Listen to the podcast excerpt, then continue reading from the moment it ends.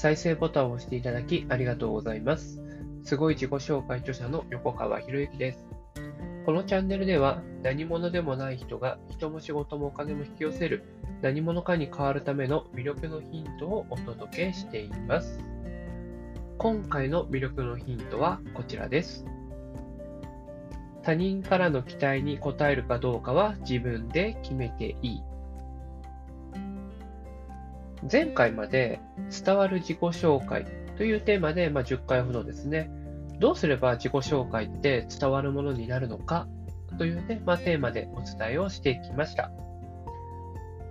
中にはですね、もっとたくさん聞きたいですっていうね、まあ、そういうご期待もあったんですけれども、ね、こうやってまあ人から期待されると、それに応えたくなるもんなんですよね。これをね、聞いていただくあなたほどの人ですから、その期待度も、期待される人数も、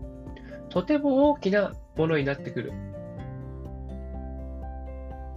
そうすると、期待に応えなくちゃって、いつの間にか期待に応えることを自分に義務化させてしまって、自分を苦しめてしまうことがある。期待に応え続けようとすると、まあ自分自身に負荷をかけますからね。当然、その負荷に応じて成長はしていきます。でも、負荷をかけすぎて、ね、自分を壊して、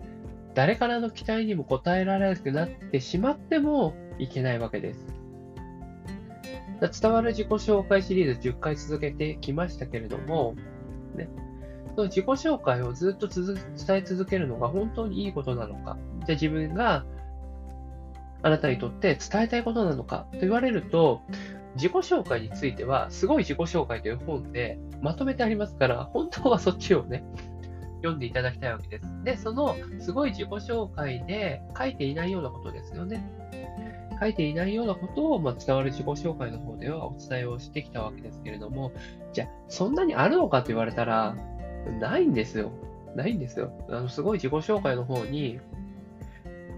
これだけ自己紹介についてやっていけば、まず間違いなく他人から一目置かれる人になれるっていう、それぐらいの自信を持って自己紹介の方を書いてますからね。でそれにプラスアルファ加えてもっとあるかと言われたら、それをなんか強引に見つけないといけなくなるわけですよね。じゃあその強引に見つけたものが本当にあなたにとってお役に立つものなのかって言われたら、正直あの10個以上のものになると、まあ枝葉の部分になっちゃうんですよね。なので、まあまずあの、昨日まで撮った10回を聞いていただいて、着実に実践していただく。その10回を聞いていただいて、ね、最後の2回はマインド的なものになってますけれども、それを実践していただくことで、まあ、すごい自己紹介の本を読まなくても伝わる自己紹介というのはできるようになっていきます。というふうに、あ、自分がもうキャパオーバーだなって、まあ、全然キャパオーバーはしてないんですけれども、自分がこれ以上やるのは難しいなと思ったら、それを正直に話せるっていうのも、僕は魅力のある人だなと思うんですよね。逆に言うと、なんか頑張りすぎちゃって、なんか苦しそうだなとか、なんか気遣い合わなきゃいけないのかなと思わせるような人って僕は魅力的じゃないと思うんです。相手に気遣いをさせてしまうんじゃなくて、もう相手に気遣いをさせないっていうのも一つの魅力ある人。ね、魅力ある人っていうのはやっぱり気遣いさせないですもんね。気を使わないでください。っていうふうに直接言葉で言うんじゃなくて、気を使わなくていいよっていう、そういう雰囲気を作ってくれる人ですよね。だから、じゃあそういう雰囲気を作るためにはどうしたらいいのかっていうと、まずはでもね、言わなきゃわからないですから、自分から積極的に言っていくっていう。とすると、何が大事になってくるかっていうと、やっぱり適度なほうれん草っていうのが大事になってくるわけです。何もほうれん草をすることなく、突然、ね、やっぱりできませんでした。って言ってしまったらどうなるかっていうと、そんな人にまず魅力は感じないですよね。そして、突然できませんでした。やるって言ってたのにやってませんとか、やるって言ったのにできませんでしたでは、相手からの信頼を失うことになるわけじゃないですか。魅力的な人っていうのはやっぱりできないことはできないって分かった時点でやっぱり言える人ですよね。僕の周りにいる魅力的な人たちっていうのはみんなそうですし、自分にはこれができない。自分はこれは難しいと思うんだったら、それを正直に言って人にお願いする。そしてお願いすることで、相手が喜ぶんですよね。これすごくないですか？お願いする方って普通申し訳なくな、申し訳ないように思うんですけれども、違うんです。魅力的な人って、魅力的な人からのお願いって、お願いされた、嬉しいってなるんですよね。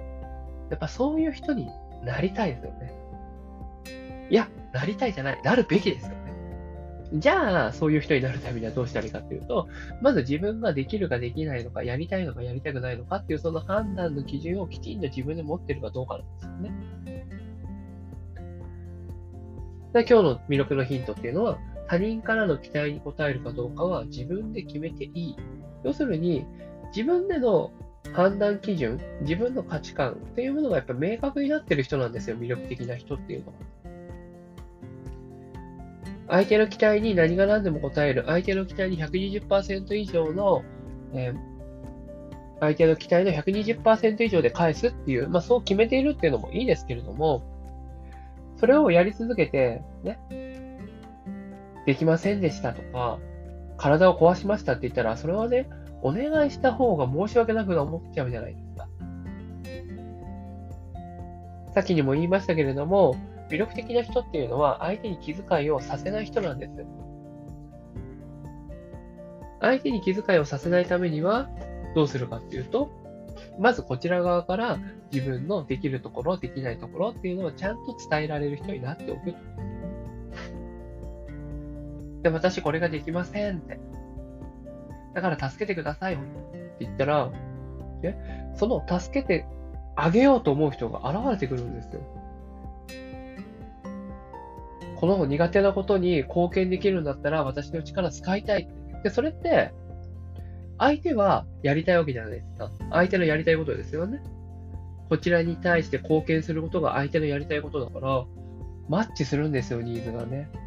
だ魅力的な人の周りには人が集まってくるわけですよね。でそして魅力的な人っていうのは仕事が円滑に進むわけですよ。そりゃそうですよ。だって自分がやらなくていいんです。自分の時間使わなくていいんです。だそういう状態になっていったら、やれることとか、成し遂げられることっていっぱい増えてきそうじゃないですか。だ僕も、ね、できないことはできないってやっぱ言うし、ね、でそれに対してできないことはやっぱお願いする。まあ当然そのお願いに対してね、費用が発生するんだったら喜んで費用をお支払いしますからね。だってその費用をお支払いすることによって経済が回ったりするわけじゃないですか。で、費用を払わない時っていうのもありますよ、もちろんね。でもこの僕が提供しているサービスとサービスの交換っていうのももちろんあるわけじゃないですか。そうやって、ね、お互いがお互いの長所、短所を埋め合える。